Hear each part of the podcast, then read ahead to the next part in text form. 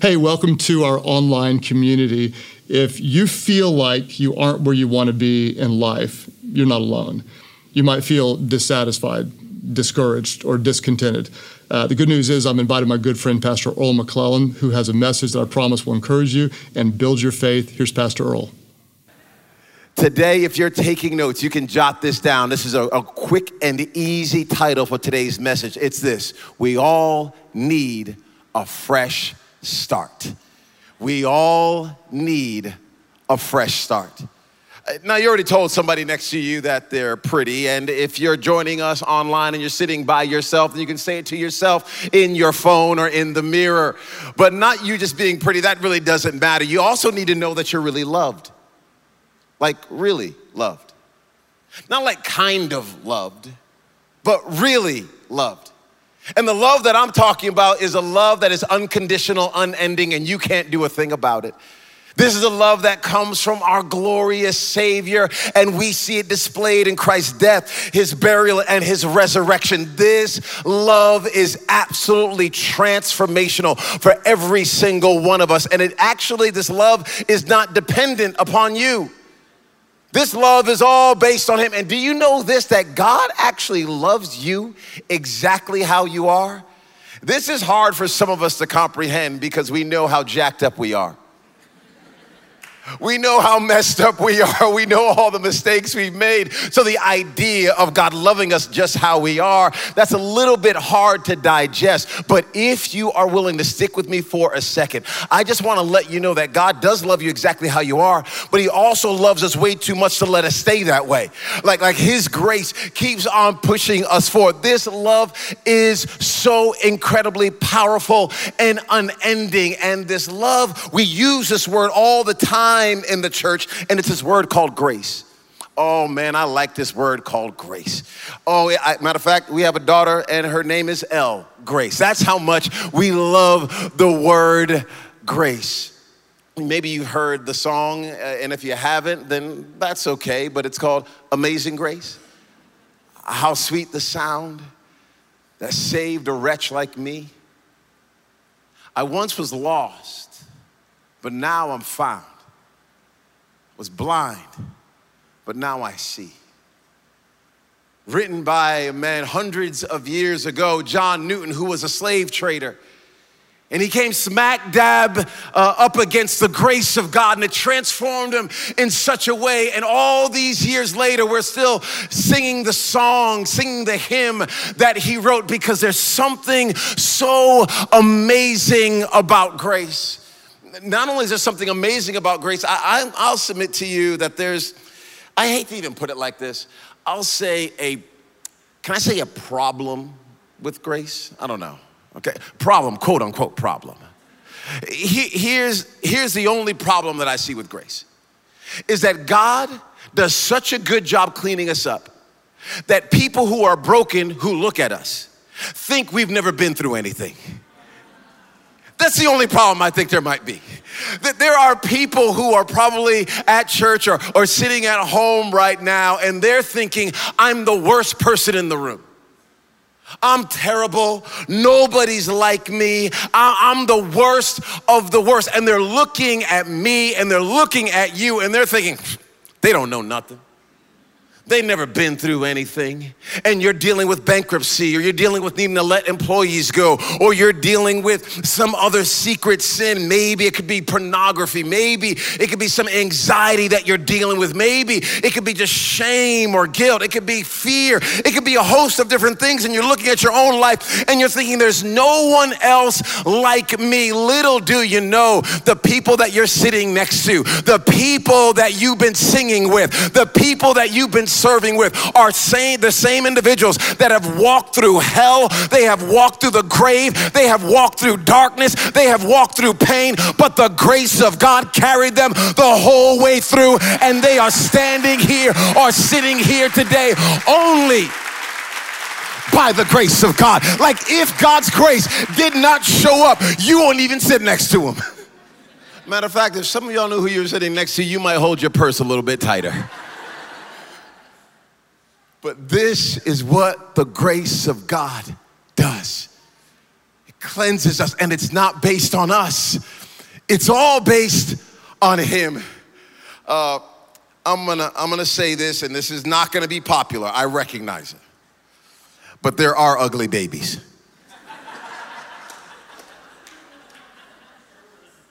there are ugly babies. I'm a pastor, we do baby dedications. And I've walked down that road sometimes. Just a little, little bit of a shiver, you know. you look up at mom and dad, you go, okay, this kid should be all right. or this kid's not gonna be all right. so, uh, so I apologize, Pastor Craig, if that's inappropriate, if I went too far. Um, but babies, and we got a whole bunch of them. I mean, it's healthy at our church. I mean, the Lord is working. I mean, there are babies on babies on babies on babies. And the thing about babies is they don't do anything except take. they just keep taking and taking and taking and taking. And we as adults, we will reorient our entire lives around these individuals that are making no significant contribution to the home at all no dishes. They cannot take out the trash. They cannot drive anybody to a sporting event. They cannot add anything financially. And here we are giving and giving and giving. I'm thinking about God's grace. And I feel like we can be babies, and maybe some of us feel like ugly babies. And I have nothing to offer. But still, the God of heaven, by his own desire and design, because of his own character and goodness, said, I will extend my heart and my life towards you, and I'll care for you, even though you can't give me anything in return. This is what the grace of God does. I, have got some verses here. Look with me, my first one, our first one together. Romans uh, chapter 5, verse number 8. This is one of my favorite verses in all the Bible. It says, Wow, but God demonstrates his own love, his own love for us in this. That while we were still sinners, while we were still sinners, not when we cleaned ourselves up, while we were still sinners, Christ died for us. I, got this other verse. Look at this one Romans uh, chapter 3, uh, verses uh, 23 and 24. Oh, this is a good verse too. It's a little chunky, but it's good. Look at, look at this. For all have sinned and fall short of the glory of God, and all are justified freely by his grace through the redemption that came by Christ Jesus the redemption that came by Christ Jesus. I learned this acronym years and years and years ago. Oh, maybe it's an acrostic. I don't know. One of the two. Somebody, you know, fact check me. Uh, but, but grace, at least in English, is God's riches at Christ's expense. Grace. God's riches at Christ's expense. You and I, walking in, living in the grace, the love, the change, the transformation, the goodness, the joy that comes from God because of what Jesus Christ has done for us. If you're taking notes, you can jot down this verse too. It's one of my favorites as well. You can take go through the Bible app later, uh, YouVersion Bible app, and you can look all these up in a bunch of different translations. But jot down uh, 2 Corinthians uh, chapter 12, verses 8 and 9. It says, I pleaded three times, God, take it away. But he didn't. He said, My grace is sufficient for you because my power is made perfect in weakness. All these verses that I just read to you, they were written by a man that some theologians would call the apostle of grace. His name is the apostle Paul. The apostle Paul wrote Romans and Corinthians and a whole bunch of the New Testament. This guy used the word grace one over 100 times in all of his New Testament writings. All the other New Testament writers, all the other ones combined, only use the word grace 55 times. The Apostle Paul has this propensity, this, this passion, this zeal, this lean in to grace. Why, why would he do that? Why would he have that type of passion? Why would he write about grace so vigorously? Why would he intertwine it? it? Of course, inspired by the Holy Spirit, but why would this mean so much to him? It's because of his past, it's because of where he had been and who he was. Do you know his name wasn't even originally Paul? It was actually Saul. And if you read in Acts chapter 7, again, jot it down a little bit later. You can read in Acts chapter 7 when the first martyr is being killed, Stephen, and they're throwing stones at him because of his faith in Jesus. The scriptures tell us in verses 58 and 60 that, that they handed the, the cloaks, their, their clothes over to this young guy, Saul, and he held their clothes as the religious leaders stoned Stephen. The first murder of a Christian, this guy, Saul, is there holding the jackets. The Bible tells us he confirmed, he stamped, he approved of what was happening. You can skip down to Acts chapter 8, verse number 3. And in Acts chapter 8, verse number 3, you will see that the apostle Paul, who was Saul at that time, this guy is going from house to house. He is grabbing Christians out of their home. The Bible goes gives us a detail that he's dragging men and women out of their homes and he is persecuting the church vigorously. This guy's a gangster. He's got an edge, he's got an axe to grind. Now, now go with me to, to Acts uh, chapter, uh, chapter 9. And, and look, look at this verse, Acts chapter 9, verses 1 and 2. It says, Now, meanwhile, Saul was still breathing out murderous threats against the Lord's disciples. This is the worst Twitter troll you could ever possibly imagine. This is uh, beyond any hater maybe you've ever had. This is beyond the person that just keeps on being negative on all your posts. You're just trying to post about your grandkids, and here's this p- person always trying to say something negative. This guy is coming after the Lord's disciples. He went to the high priest and asked him for letters to the synagogues in Damascus so that if he found any there who belonged to the way, who were following Jesus, whether men or women, he might take them as prisoners to Jerusalem. Let me just tell you how committed this guy is to stomping out this thing they called the way, we would now call Christianity becoming a follower of Jesus. This is how passionate he was. Damascus was way up north from Jerusalem. Way up north. It was about about 130 to 150 miles. There's no Tesla. There are no Ritz Carltons on the way. This guy was so adamant that he wanted to stop, stomp out Christianity, that he was willing to hop on whatever donkey or whatever horse or walk some six day or a two week journey just to kill and imprison Christians. He's walking up or riding up or however he's getting there. He's on his way to Damascus, probably talking junk. I can't believe these Christians. I can't believe these people that belong to the way. I'm gonna kill these people. I know the true God. And he's, I mean, he's mad, he's mad, he's mad, he's mad, he's mad. And then Jesus steps in. And it says, while he's nearing Damascus, Jesus shows up and it's this huge vision.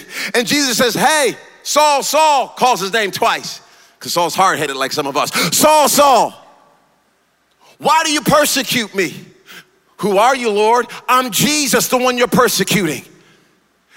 Saul is struck with blindness.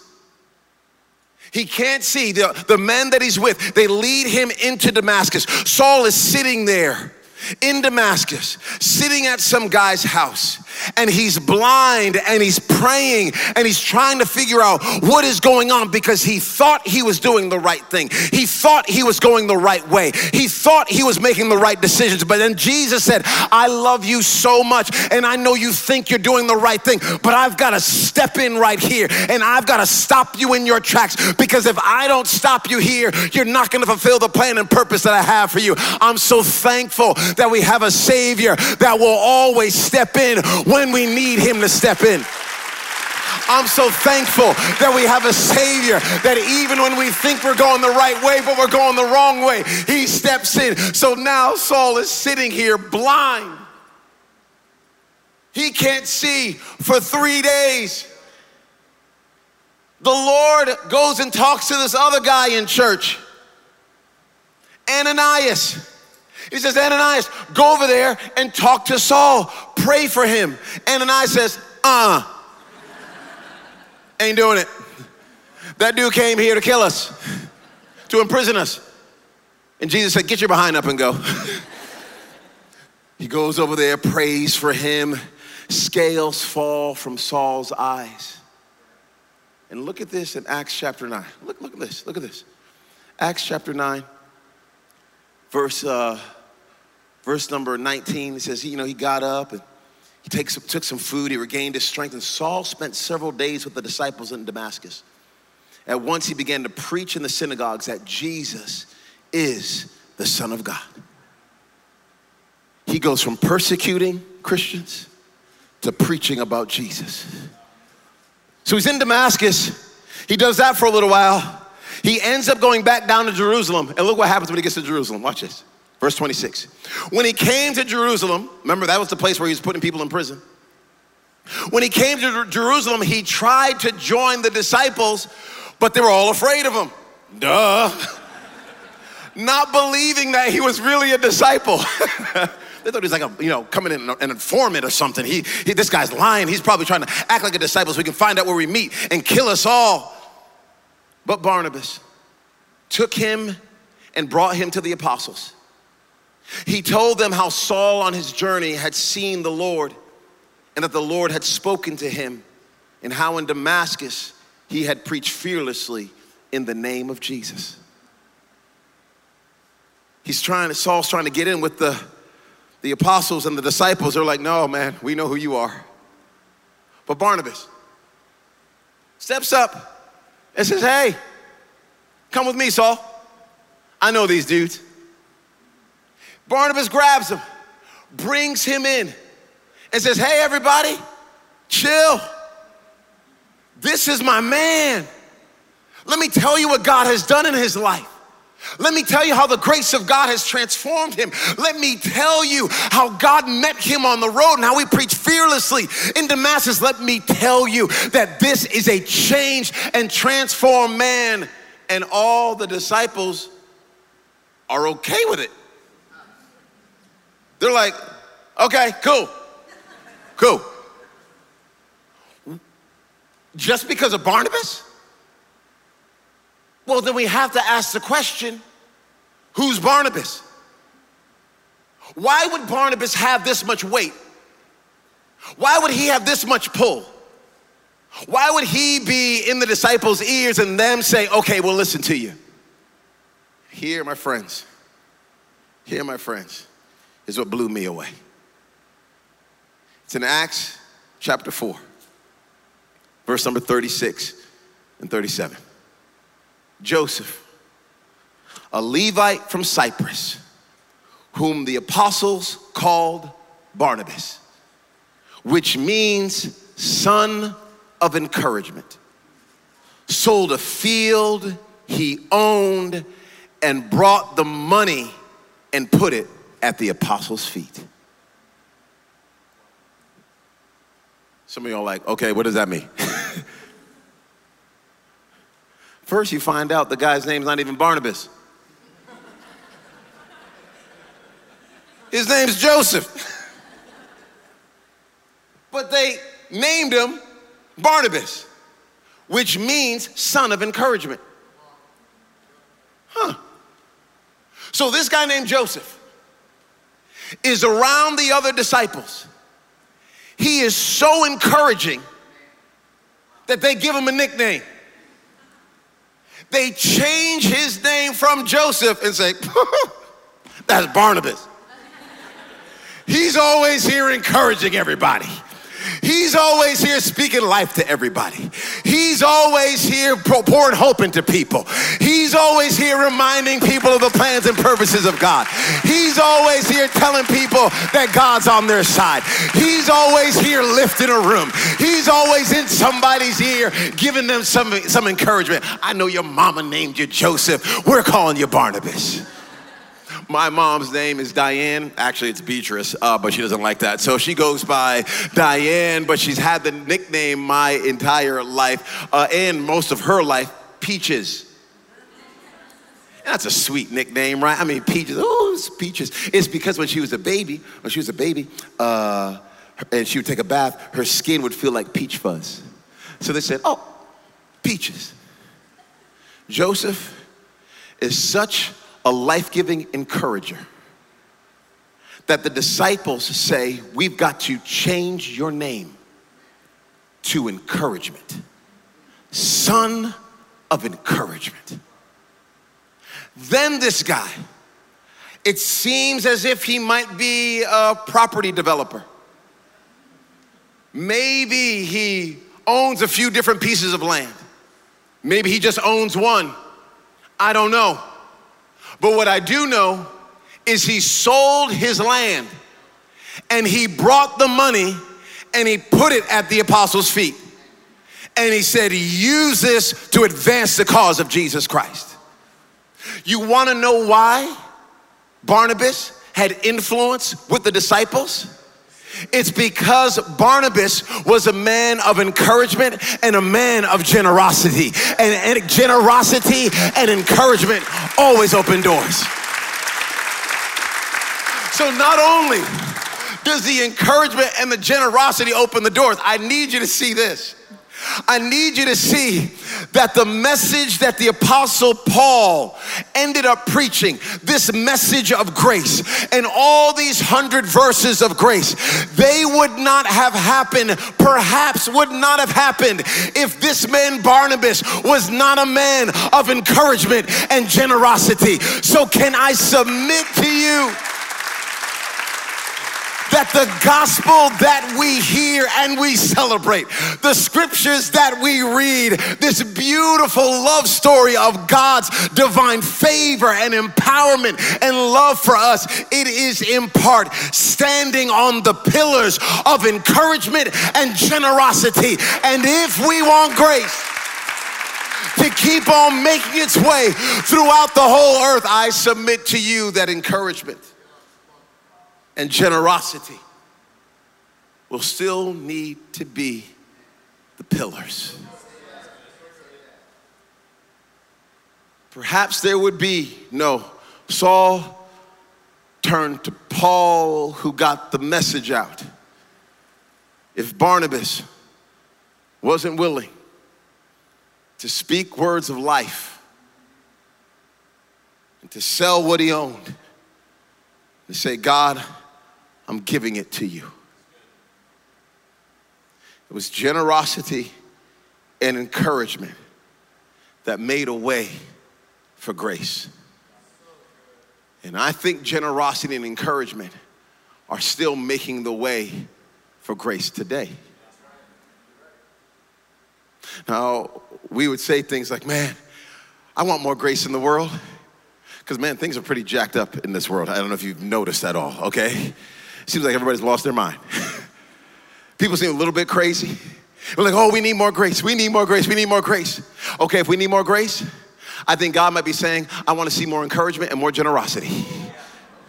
Oh man, I want to see more people come to know Jesus. I want to see more marriages restored. I want to see more single people understand their call and their purpose and their identity. I want to see more young people be formed into the character of Christ. I want to see more uh, uh, issues of injustice and fear and racism and, and sexism and, and, uh, and depression. And I want to see all these things pushed by the wayside. I want to see this stuff torn down. And I think God is saying, hey, I've got grace for days. I'm just wondering, can I have a church that'll be willing to keep on giving encouragement and generosity for days?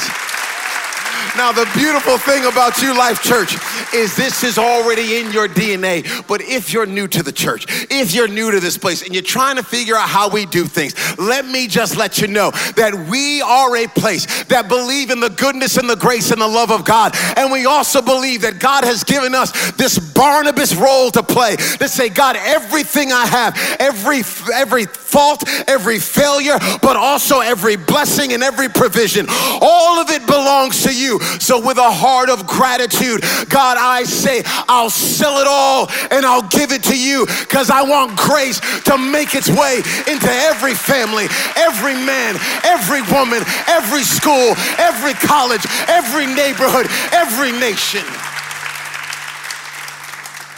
That's what we're believing God for.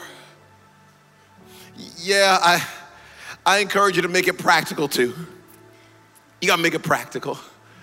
Because some of us are, I, I, don't, I don't encourage. I, I, I, I, I, don't, I don't know how to encourage. Yeah, you do. Just say something nice. and if it doesn't come naturally to you, then put it on your phone as a reminder. Okay, beep. Encourage wife today with a text. Send the text. She will not care that you had to have a reminder to send her that word of encouragement. Wives, for husbands, roommates, siblings. Make it practical. Uh, make it automatic. I, I, my wife and I did this with our generosity, with our money. We make it automatic. Yeah, I'm so thankful for Dave Ramsey, and we've taken those steps and done the course, and it's so wonderful. But we also make it automatic. I get paid automatically. God, you get it first. My wife and I have even taken some steps at times when we're believing God for miracles, like, cause sometimes, you know, there's like a gap between what you need and what you have. You're like, man, God, I could use another thousand dollars a month. Wouldn't that be nice, right? There's been times you said, okay, Lord, we're gonna start to tithe off of the money we don't even have yet. So, so we're gonna start to give an extra hundred as we believe for another thousand. Not because we're trying to get something from God and say, God, you've been so good to us already. Just want you to know you can trust us with more. You give us more, we're given more. Not for our fame, but so that more grace can reach the world what has happened through YouVersion, what has happened through Open, what has happened through this church family, what has happened through your lives already is the grace of God is making its way all around the world. People's lives are being changed and transformed. I actually am a person that's on the other side of your generosity and encouragement. I'm actually someone that's been positively impacted because you said yes. You have been a Barnabas to me. You've been a Barnabas to our family. You've been a Barnabas to our church. And there are a whole bunch of other people just like me all over the world. Some speak English, some don't. Some are tall, some are short. There's some ugly babies out there and some pretty ones. But with all of them, the grace, the message of God's grace, will reach them on the pillars of generosity and encouragement. If you wouldn't mind, bow your head for just a moment. Jesus, over every man and women who, woman who is a part of this beautiful church family, I pray that your grace would overflow to them and through them and that it would ride on the wings of generosity and encouragement. In Jesus' name, amen and amen. Can we give God some praise, Life Church? Love you so much and cheering you on. Come on, church. Hey, come on, help, help us tell Pastor thank you.